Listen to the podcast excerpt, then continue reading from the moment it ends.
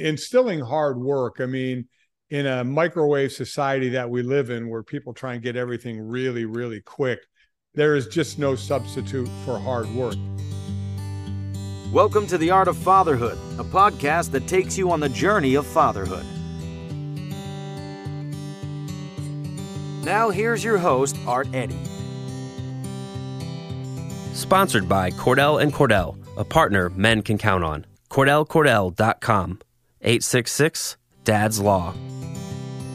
What's going on, everybody? Art Eddy here for another edition of the Art of Fatherhood podcast. I'm very lucky to have this gentleman to chat about fatherhood, about podcasting, his radio career, football, all that good stuff. It's none other than Mike Golic. Thanks for taking the time, sir. How you doing? I'm doing well. I'm glad to be here. Looking forward to chatting with you about football. Obviously, the season's coming up. We all are excited. We're to talk a little bit about college. Notre Dame. I was born in South Bend, so we'll talk a little oh. bit about oh. that good stuff.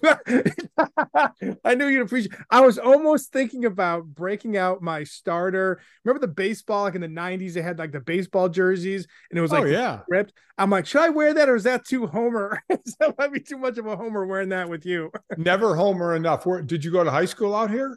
No, no, no. I was born just like in South Bend, and then like, bef- like even before like grade school, we moved oh, back okay. to college. But like, my dad would say like, you'd appreciate this as a football, you know, someone who played in the NFL and covers football, right? So my my dad and my mom and my sisters were born in Buffalo, so Buffalo Bills, right? That's just right. huge, Sabres, sure. all that good stuff.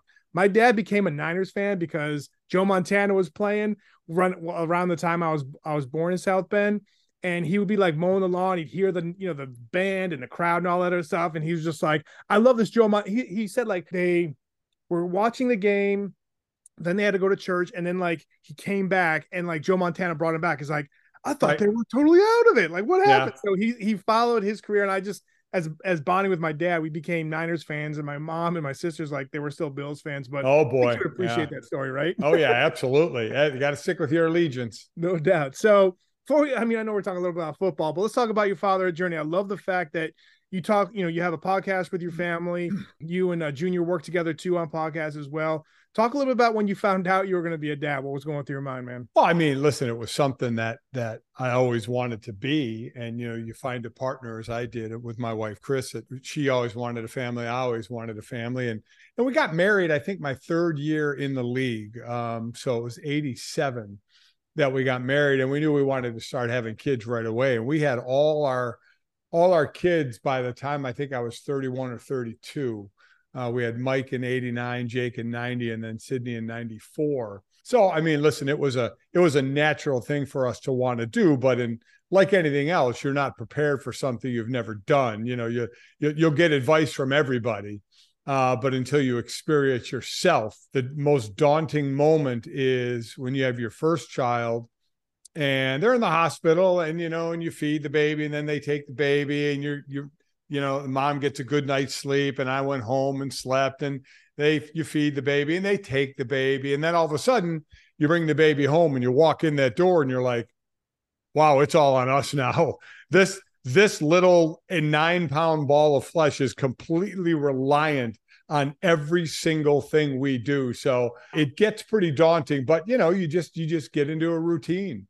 No doubt. Like yeah it's, it's funny you mentioned that because one of the things like early on my oldest, she was born in uh, the wintertime in February, and we lived in New Jersey at the time, and it was cold. And my wife was just like, she was finally able to get out and like go somewhere, and she's like, "I'm just gonna walk to the Dunkin' yep. Donuts and just get a coffee. You okay?" I'm like, "Yeah, I'm I'm I'm fine." And it was just me and my daughter. I'm like, "Uh, what do I do? Don't yeah. do anything bad, like like all that stuff, right?" And even if you're not fine, you say you're fine because I mean, hell, they're the ones giving birth, so if they need a little space and a little time you give it to them. I uh, Mike and Jake were born only about uh, 15 months apart. Oh, wow. so they were they were close, uh, and they were born in September and then December. But I went to one training camp one time in Philly, uh, and I was there. And this was back when training camps actually were, you know, four or five weeks, solid five weeks long. So you're gone. Yeah. And I'll never forget coming home from one of those, and the boys were like two and one or three and two, whatever. They were a handful and they were close in age. And I opened the door and she just handed me both kids and walked upstairs. And I'm like, okay, I got the boys now. I'm going to take care of them. You go do your thing. You come back down whenever you need because it's your world. a different version of two a days, right? yes, yes. I think I, I, at that point, I think I'd have rather gone back and on the football field. That's awesome. Uh, talk a little bit about. I mean, obviously, with just football radio, you're in you know the Radio Hall of Fame, and you know you're podcasting now, and you're doing so much. Talk a little bit about like I know hard work obviously is probably the uh, work ethic and like values, but talk a little about some of the other values you're looking to instill into them. Oh, uh, hard work is certainly one of those things, and and really to be a close family and be there. You know, my dad. I mean, my dad played football in the CFL, and then, um, you know, this is back when there wasn't a lot of money in it. My brother Bob was born, Greg was born, and I was on the way. So my bro, my dad retired from football to get a normal job. You know, that probably paid more than uh, the CFL back in the fifties. You know, and, and early sixties, and you know, he worked, he was a bricklayer. I mean, he worked hard, but he coached us in our little league stuff. The first thing we did uh, competitively was swim at the local uh, park in the summer and then a YMCA in the winter. And my mom was kind of ran that show. She took us there and she was involved scoring, you know, doing all the different things and helping. But what I remember most is they were there. And listen, I completely understand it's very difficult for everybody to be there all the time because people have work. It's hard to do. But you know, my dad was. Uh, even we did side he did side jobs on the weekends, but he would do it around our games that he coached. And and that's the one thing I wanted to do. And my wife and I is we wanted to be there and support our kids in all they did. So while I had an early wake up call for 23 years of 4:15 in the morning, it was actually fine because what I missed was you're going to miss some parts of your kids' lives. That's just the way it's going to go. I missed the mornings. I miss them getting up and getting ready for school. And like my wife said, you ain't missing much. They're tired, they're eating their cereal or whatever, and then they're getting on the bus.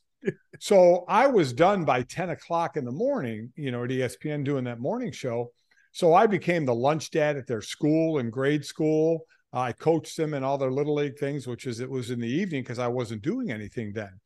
And but then I would go and I would call games on the weekend, college games. So I missed some of that when they were younger. And I and I had told ESPN, I said, as soon as my first ones start to get into sports that are on the weekends, I'm done calling college games. I'm just going to do uh, Mike and Mike during the week, uh, and then to have my weekends free. So once that happened, I stopped doing college games. I took about a 15 year hiatus of doing college games until all the kids were through Notre Dame and I could go back to it. But that's probably one of the things I want we wanted our kids to see is we would always be there and always support them.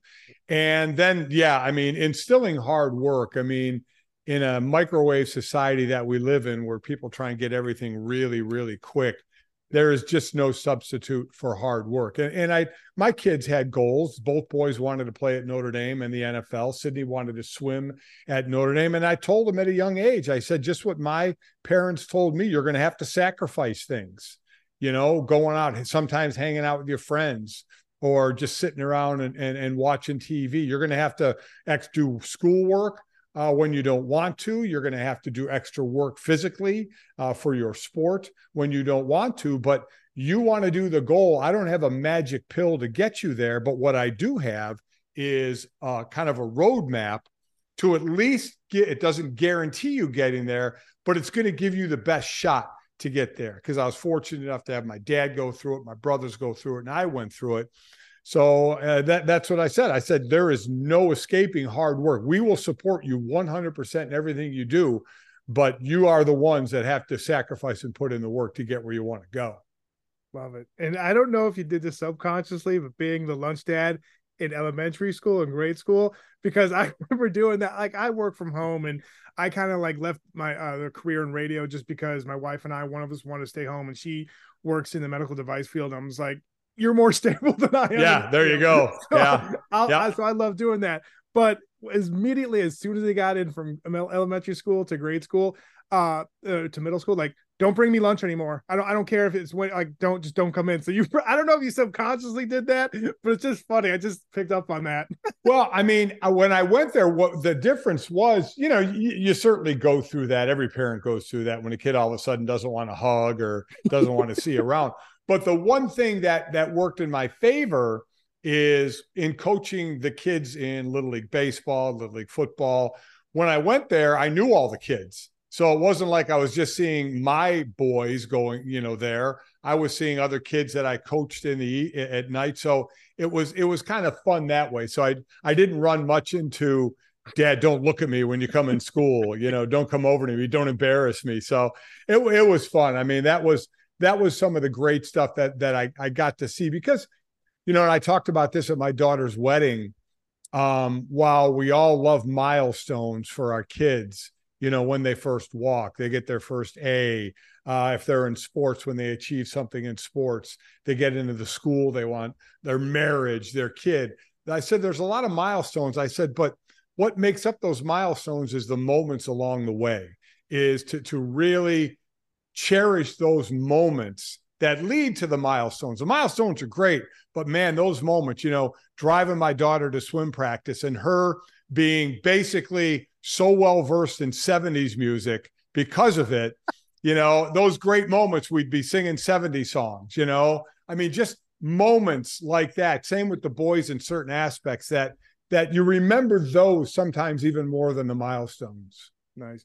Just maybe give me and other parents listening to this a glimmer of hope. So I coached my daughters in like, you know, basketball and baseball and all that other stuff. And I had co-coaches and it was great, right? Because you kind of did even though obviously your sons knew like all right my dad played in the nfl was great in college great in nfl did they sometimes when you would give them like coaching advice they, would they would they listen to like the other coach more than you or how would that work? Well yeah they, they absolutely would because i i tried i was coaching things that i i shouldn't have been coaching. Like okay. when when we came to espn which is in connecticut you know the boys played baseball like they did we were in arizona before that they were playing baseball and then, and I could, you know, pretty much every kid played baseball growing up and everybody knows baseball. So you can manage little league baseball, yeah. right? You can manage little league basketball. But they played, they picked up lacrosse here, which I love, by the way. And they were like, wait a minute, we're bigger than everybody and we can hit people and hit them with a stick. And I'm like, yeah. And they said, okay, we're done with baseball. but I didn't know lacrosse. So, but of course, I wanted to be an assistant coach but I was an assistant coach basically with a muzzle on because I didn't know the game like the coach knew the game. So I, you know, I was bringing water to the kids, you know, and doing the menial jobs, but I was fine with it because I was there with them, yeah. but I couldn't even pretend to try and coach it. And then for Jake in basketball, Jake was like six four by seventh grade, dunking the wow. ball. I mean, he's the best athlete in the family. And by that point, you're into travel basketball. It's starting to get a little more serious. And quite honestly, the best thing that happened at that point is there was a non parent, two guys that were not parents of anybody on the team who coached the team. So there was none of that parenting stuff. You just let them go with those other coaches and just sat and watched. And I did that in high school too, because a lot of people, uh, you know, in football were like, oh, wow, did you get involved? I said, no. I said, listen, I had them at home. I worked them out in the summer we watched film after games. I did all that, but I said when they were at high school at practice or games, I sat in the stands. Now, if a, if the coach said, "Hey, can you come out to practice one time and show kids, you know, how to take on a double team, blah blah blah, whatever," I'm more than happy to. But I never inserted myself in there. I wanted to let them and the coaches uh, do their thing. Uh, but I, so I and when I started coaching little league, I remember my dad telling me, he said, "The worst thing you're going to run into is other parents. he said, they're the worst. And man, was he right. And the worst I saw it, in all honesty, and I didn't coach my daughter in this because I didn't know enough about it, is was little league soccer. They were like the Connecticut state champs for U12 or whatever. They had a good team and they had a, a coach who was a parent, but he was a good guy, you know, and, and coaching everybody. But the parents on the other side of the field, they never shut up. They all thought their kids were the next Mia Hamms. Me and my wife literally moved our chairs to the end. And if we had a Switzerland flag, we would have put it in the ground. We were like, leave us out of this. We want no part of this. And I only blew up one time. Some dude, one a parent, not a coach, yelled at my daughter. And I was like, okay. I said, we've hit a point here. I said, you shut up you say one thing about my daughter again, and you're not going to be able to talk for a while. Yeah. I said, that's for the coaches. Let them coach. don't my daughter doesn't need another person in her ear you know i said it very gently but sternly and that was really the only time i had a run in but man my dad was right parents can be the absolute worst in little league no doubt we're we're at a ymca basketball league i'm coaching my oldest daughter. We got the girls me and this other guy frank were coaching them during a timeout. It's kind of towards the end of the game and it was like close. All of a sudden one of the daughter's dad's like hey i forgot her name. He's like come here. And we're like we all look out of the the, the huddle and like what are you doing? Like i gotta tell my daughters what to do. And we're like we got this. Isn't it amazing? I mean and, and so when i coached the little league team i got but at the first practice i got the kids together and i got the parents together i said everybody come in i said here's the deal i said i don't care if we win a game i said so if you want little Jimmy or little Johnny to go on another team, I said, that's fine. I said, what I'm here to teach your eight year old is fundamentals and fun. Okay. They're going to learn all the positions, they're going to learn the fundamentals. We're going to have some fun. Hopefully, we win some games because I know kids like that but I'm not here to say we have built the championship roster. That's not what I'm doing at eight, nine, 10 years old. They'll get enough of that when they get a little older. That's not what I was about. We actually at a, you did like a draft for like little league basketball. There were actually dads pulling off trades at this draft. And and not and you would think it would be trades because Johnny had a friend Jimmy who got picked by another team and he wanted Jimmy to be with no, it was they knew who the better players were and they were trying to trade and work them to get them on their team. It just blew my mind, blew my mind. Uh, but you know what? We we see it, and now it's so competitive because scholarships are involved. You know, coaches want player uh, kids to be on their team, a soccer team year round or baseball team year round, and the parents know that man, do they have to do that to stay on this team to have the best chance? When, in all honesty, like in football alone, 85% of the players that are drafted were multiple sport athletes all the way through high school. So it is still the best thing for your kid. But unfortunately, the pull from a coach and sometimes a parent is you got to stay in this sport. This is your best chance to get a scholarship. And, and I, I'm not going to sit there and criticize them. They feel like they're doing what's right for their kid, but it becomes a real push pull thing no doubt. Like uh, two more questions about uh, about you know parenting and stuff, and we'll go into other things. But like what you said right there, like every time I talk to a pro athlete or a former athlete, right, they always say like I put my kids in multiple sports because I yes. want them, and you don't want to put strain on their body nope. young thing. So, and and again, you see it from the other parents' perspective, like, well, this is what they love, and let's keep them, you know, let's keep them going, and that's fine. Everybody, don't keep up with the Joneses, just keep up with your own family, right. you know, whatever right. that's what the kid wants. So love it. Yep what is something that your kids have taught you either about yourself or about life that maybe you kind of didn't know was there until you became a dad? Well i mean i think there is kind of that um there is the other side of coaching them in every in, in a lot of things because you want to be part of their lives and you think you know what you're doing when you're coaching. And the one thing that inevitably happens inevitably happens is you'll coach your kids harder than other kids right? Because especially in football, because you know my boys were were very fortunate to be really good football players, and they kind of separate. You, you can tell the ones that kind of separate early, so you expect more out of them. But even in the other sports, baseball and basketball, you coach them a little different and a little harder, and, and it's something I learned, and it's the old you know, if you had to do it over again, I, I think that's where I would back off a little bit and just, you know, let it be more just do your thing out there instead of me trying to coach you harder than the other players. Because you also don't want to give off the air that you're treating your kids differently than the rest. So sometimes you'll be harder on them, yeah. you know, to show, hey, I'm not treating them any differently. So, and and and so you start to outthink yourself a little bit. So I would say the one thing I learned is is the old Aaron Rodgers is R E L A X. You know, relax a little bit and just you know on the kids and don't don't treat them any any worse or push them any harder than the other kids. I I, I think and and I definitely, you know, now that I have a grandson, oh, and it and it is true, you kind of treat your grandson because he's yours, but he's not yours, right? It's your parents' job to discipline them and raise them. It's my job just to have fun with them, right? and if you could kind of flip that and do that while you're a parent and they're growing up in little leagues and things like that, it's something that takes time to learn. Nice. I think what you just said right there about you know even coaching your kids could be the answer to this next question. But dad hack or piece of advice for new dads or just any parent in general. I mean, because I feel like there are certain tips that I that people, my guests, will say that are evergreen. Mm. But uh, do you have a piece of advice or a dad hack you'd like to share with so, I think as parents, you can either decide you want to know what's going on in your kid's life or you don't, right?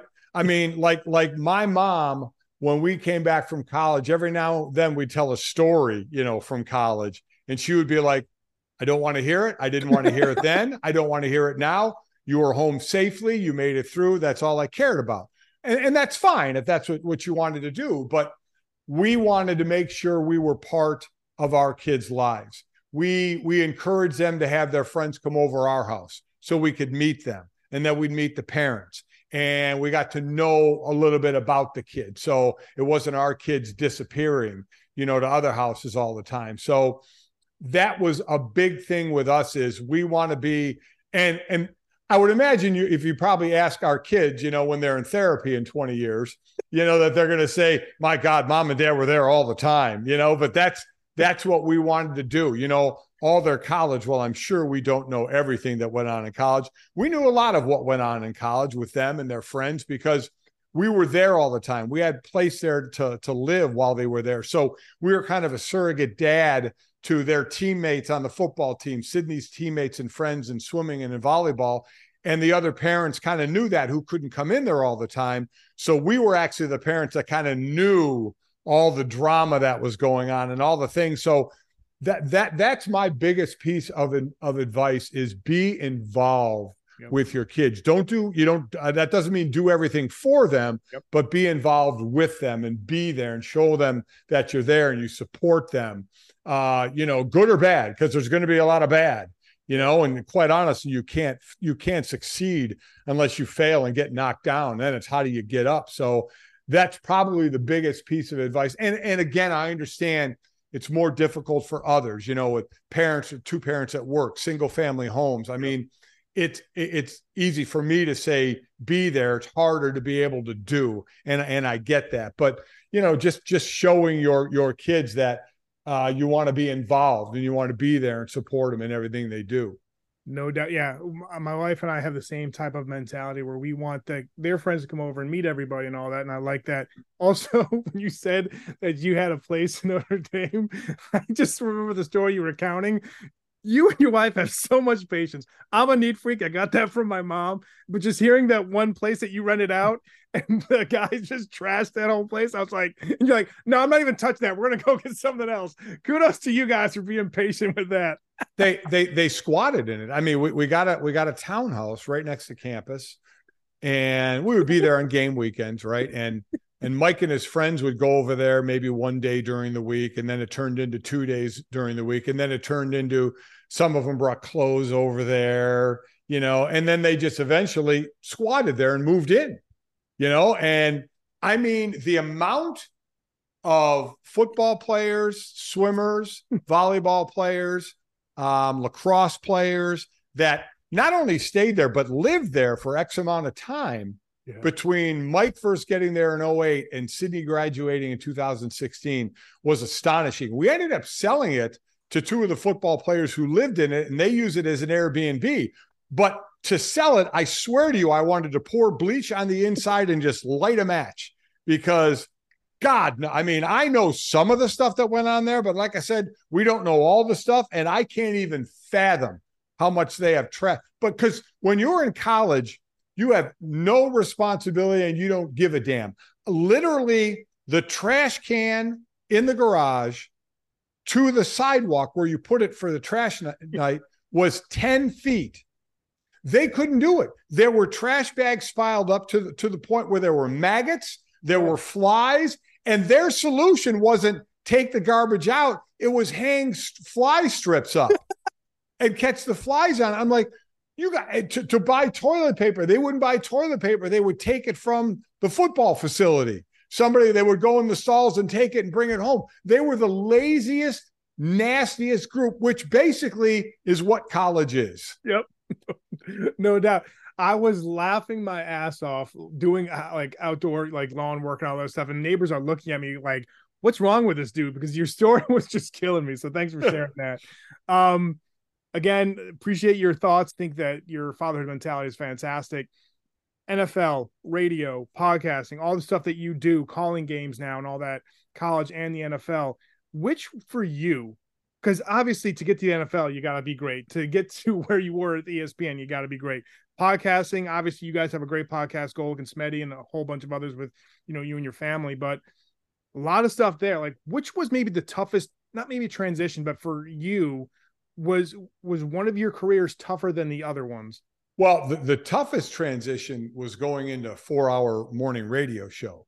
The easiest thing, and I still do it now and I love it, is calling games. I'm calling a football game. I played football all my life. Yeah. You know, so to get up there and call a game, you know, I could walk into a into a booth tomorrow and call a game. It's just a matter of knowing the players. And because I, I always watch a ton of film, get to know players and what they do to prepare. But it was radio. So while I played, you know, I wrestled grow, growing up, you know, I played baseball, ran track, did all those things. It doesn't mean I know the intricacies of them. I know an athlete's thought process. So I could talk about an athlete's thought process in baseball, hockey, basketball, whatever. I get into that and I know the game somewhat, but I had to really deep dive into some of these games and lean on some of the pro athletes I knew when I was playing who played in those sports to kind of take me into the intricacies of it. Because when you're doing a six to 10 morning show, you're not talking football year round. You know, you got to talk baseball, you got to talk hockey, basketball, soccer. So that was probably the most work I had to do was make sure I dove in and knew those other sports. Because when I did local before I went to ESPN, I did local in Phoenix. Now you got to know the middle rotation, you know, the Diamondbacks, the third line of the Coyotes, you know, where nationally you kind of trim, uh, skim the treetops a little bit and hit the bigger stories. Locally, you got to dive into it. So you got to put your time in and learn that and know that. That was, you know, because you get callers in or people who know the sport and and you try and BS your way through it, you get found out.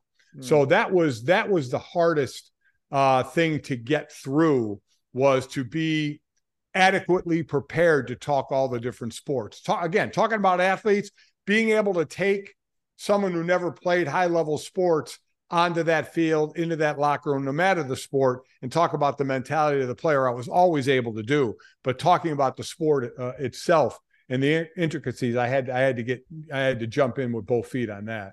Nice. A couple more questions before we finish off with the father. Quick five. What do you? I mean, there's so many different storylines. Obviously, everyone is knowing about Aaron Rodgers and with the Jets and all that. And now the biggest thing is like the O line. Is that going to hold up for them and then like who's gonna you know joe burrow what's his status going to be and like obviously everybody's trying to go after the champs or the chiefs but what are you personally most excited for this nfl season like what are you looking forward to stories story wise I, you know, I always love to see somebody different make the make the jump, and we've seen it almost every year for a while now. At least four teams who didn't make the playoffs make the playoffs, and obviously the biggest storyline is the Jets and what can Aaron Rodgers bring. They brought in some other weapons on offense. They have an excellent defense. So they're always the fun one to watch. Can anybody else in the NFC step up? Uh, because that is the AFC is really deep. The NFC, not so much. It's basically Philly, San Francisco, the Cowboys. Not really sure, you know, a few teams after that, but it's not as deep. So I'm one of the things I'm really interested in is Brock Purdy. Brock Purdy came onto the scene last year as Mr. Irrelevant when Trey Lance got hurt, and he played great. And so the job's his. He had offseason elbow surgery. Job's his. He's back in camp. He's fine. Does he pick up where he left off? I mean, because that you know you you don't get the last pick of the draft to step in his rookie year at that position and play that well. Yep. You know, even Tom Brady didn't play right away like that, you know, coming from the sixth round. So that was interesting. So can he pick up where he left off is definitely one of the bigger storylines to me because they have a Super Bowl ready roster without question. They do.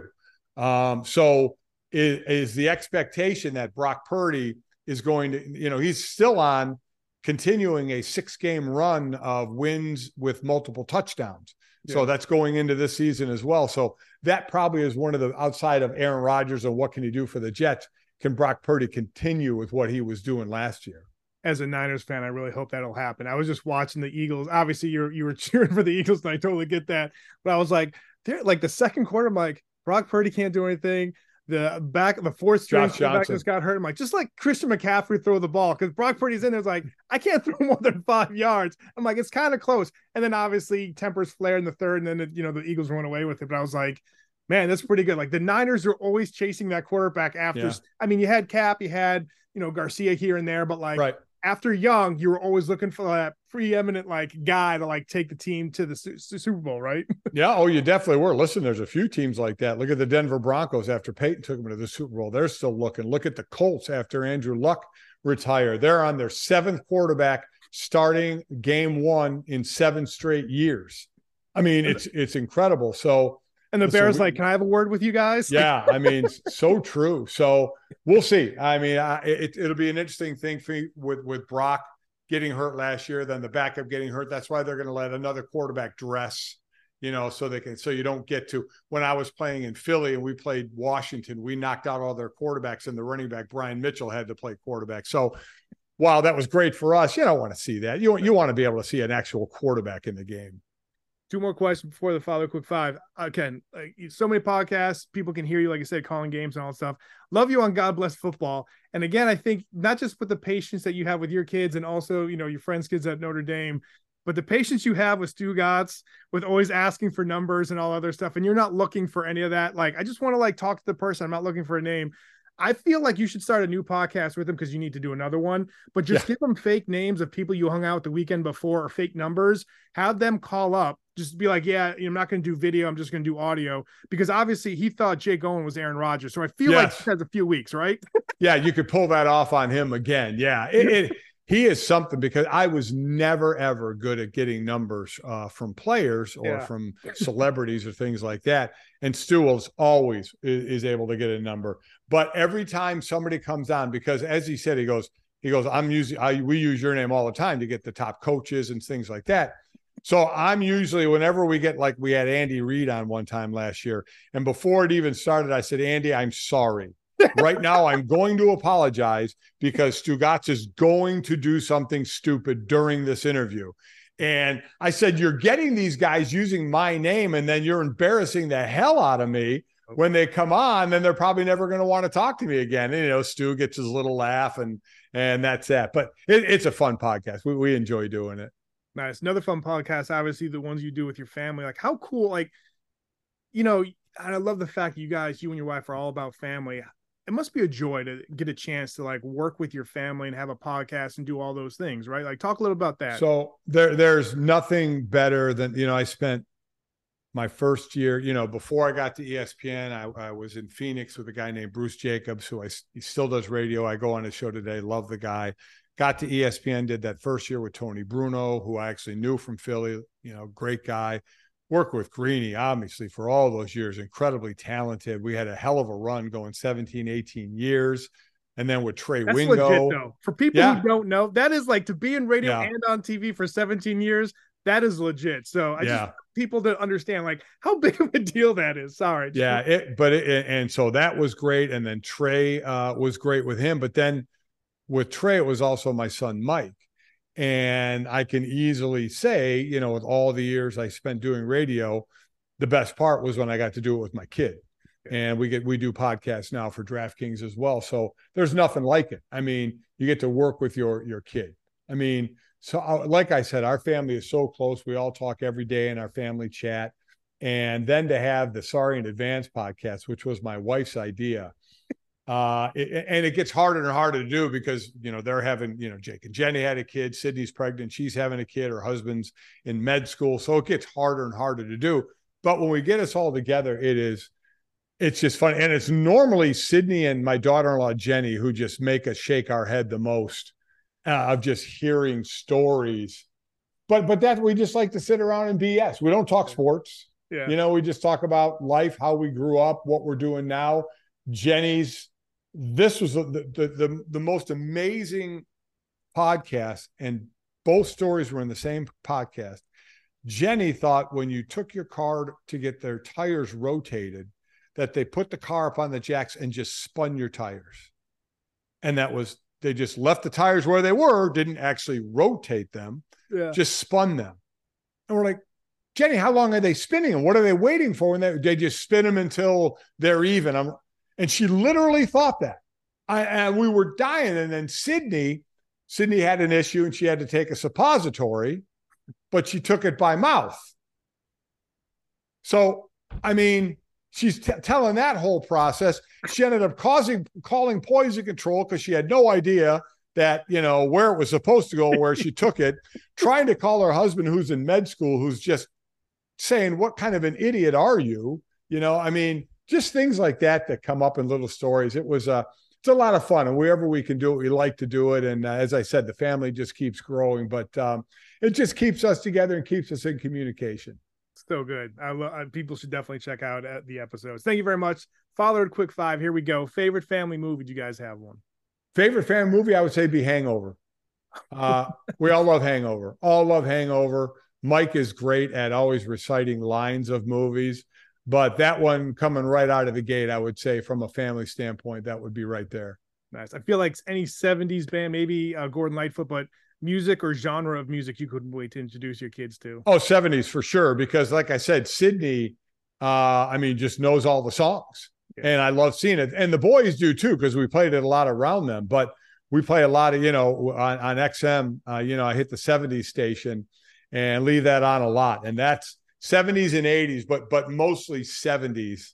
Uh, and I'm so proud my kids know a lot of it. Describe the perfect family vacation. Where would it be? we had boy there were two that were great for us and we went with another family one was active the other was not so it depends on what you're looking for the active one we did was a safari okay. which was probably one of the greatest trips we ever took to uh, um, you know out to tanzania and, and incredible safaris i mean just the beauty of it was unbelievable and then another time we went to anguilla where we all stayed in, in one spot together. And that was just a sit by the pool or sit on the beach, sipping drinks, going on a boat ride and, and just chilling. So those are the two best. And, and if you want to relax, it was a great place to go. But if you want to be active, man, the safari was was still, I would say, probably the best trip we took. Nice. Now I know your answer would probably be something with pretty much all of your kids at Notre Dame take them out because I know that'd be up there. But for you personally, it doesn't even have to be a game that you've been in or participated in, whatever. But favorite Notre Dame moment for you outside your kids and what they've done in school and in sports? Do you have one? Hmm. Favorite Notre Dame moment? I would probably have to say, so I don't get in trouble. I met my wife on the first day of school.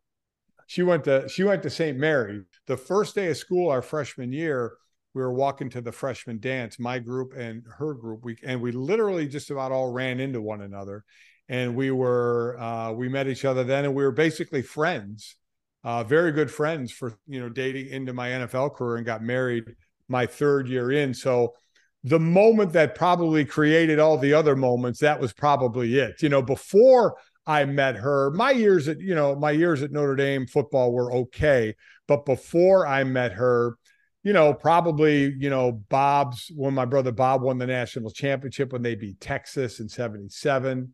Um, that was before I got there. Uh, when I got there, that, again, there wasn't much on the football field. So obviously meeting her uh, was, was the key thing there. And then listen, any one of my, any one of my kids games. Yeah, you're right. I couldn't pick one of those. No doubt. Awesome. Oh, no, that's a great moment. And lastly, top three words you hope your, your kids would use to describe you as a dad. What would you want them to be? Um, loving, supportive, and um, you know, tough. Nice. You know, I I don't think they're you know, and I don't mean you know crazy tough, but I mean, you know, you can't just. There still has to be the parent. Well, I mean, we're friends now, but there still has to be the parent-child relationship growing up. Um, but if you're tough on it, but if you love them and are supportive of what they do, I think it all works out the tough love where you give them tools to succeed once they get out of the nest, right? That's the yeah. type of tough love. Yeah, yeah, they're going to have to know it, or they're going to go out of the nest and not having any idea about that. When they get knocked down, they're going to be like, "What the hell do I do now?" Or just rotate their tires by the. Oh God. Wow. People, make sure you follow Mike on uh, Twitter at Golic and then Instagram at Golic Senior and whatever podcast to check out his podcast like Golic and Smetty, the one he does with his son, God bless football, wherever you your podcast. Again, I know we went so over the time, but it was really an honor to chat with you, and I wish you and your family continued success, sir. I appreciate it. I enjoyed it. Thanks. I want to thank this week's sponsor, Cordell and Cordell, for sponsoring the Art of Fatherhood podcast. Really appreciate their support. For more information on them, go to their website at cordellcordell.com. And while you're on the internet, make sure you check out the Art of Fatherhood website at artoffatherhood.net. You can check out the latest podcast, and you can also check out the weekly columns such as The Dad's Doing It Right, The Collector of the Week, bonus interviews, giveaways, reviews, articles I've written with my family, and so much more. Make sure you go to artoffatherhood.net and also please rate, subscribe, and review wherever you listen to your podcast because that would help spread the word about the Art of Fatherhood podcast. Thank you so much for listening. I really appreciate it. Thanks for listening to the Art of Fatherhood podcast. Leave a review wherever you listen to podcasts and go to artoffatherhood.net.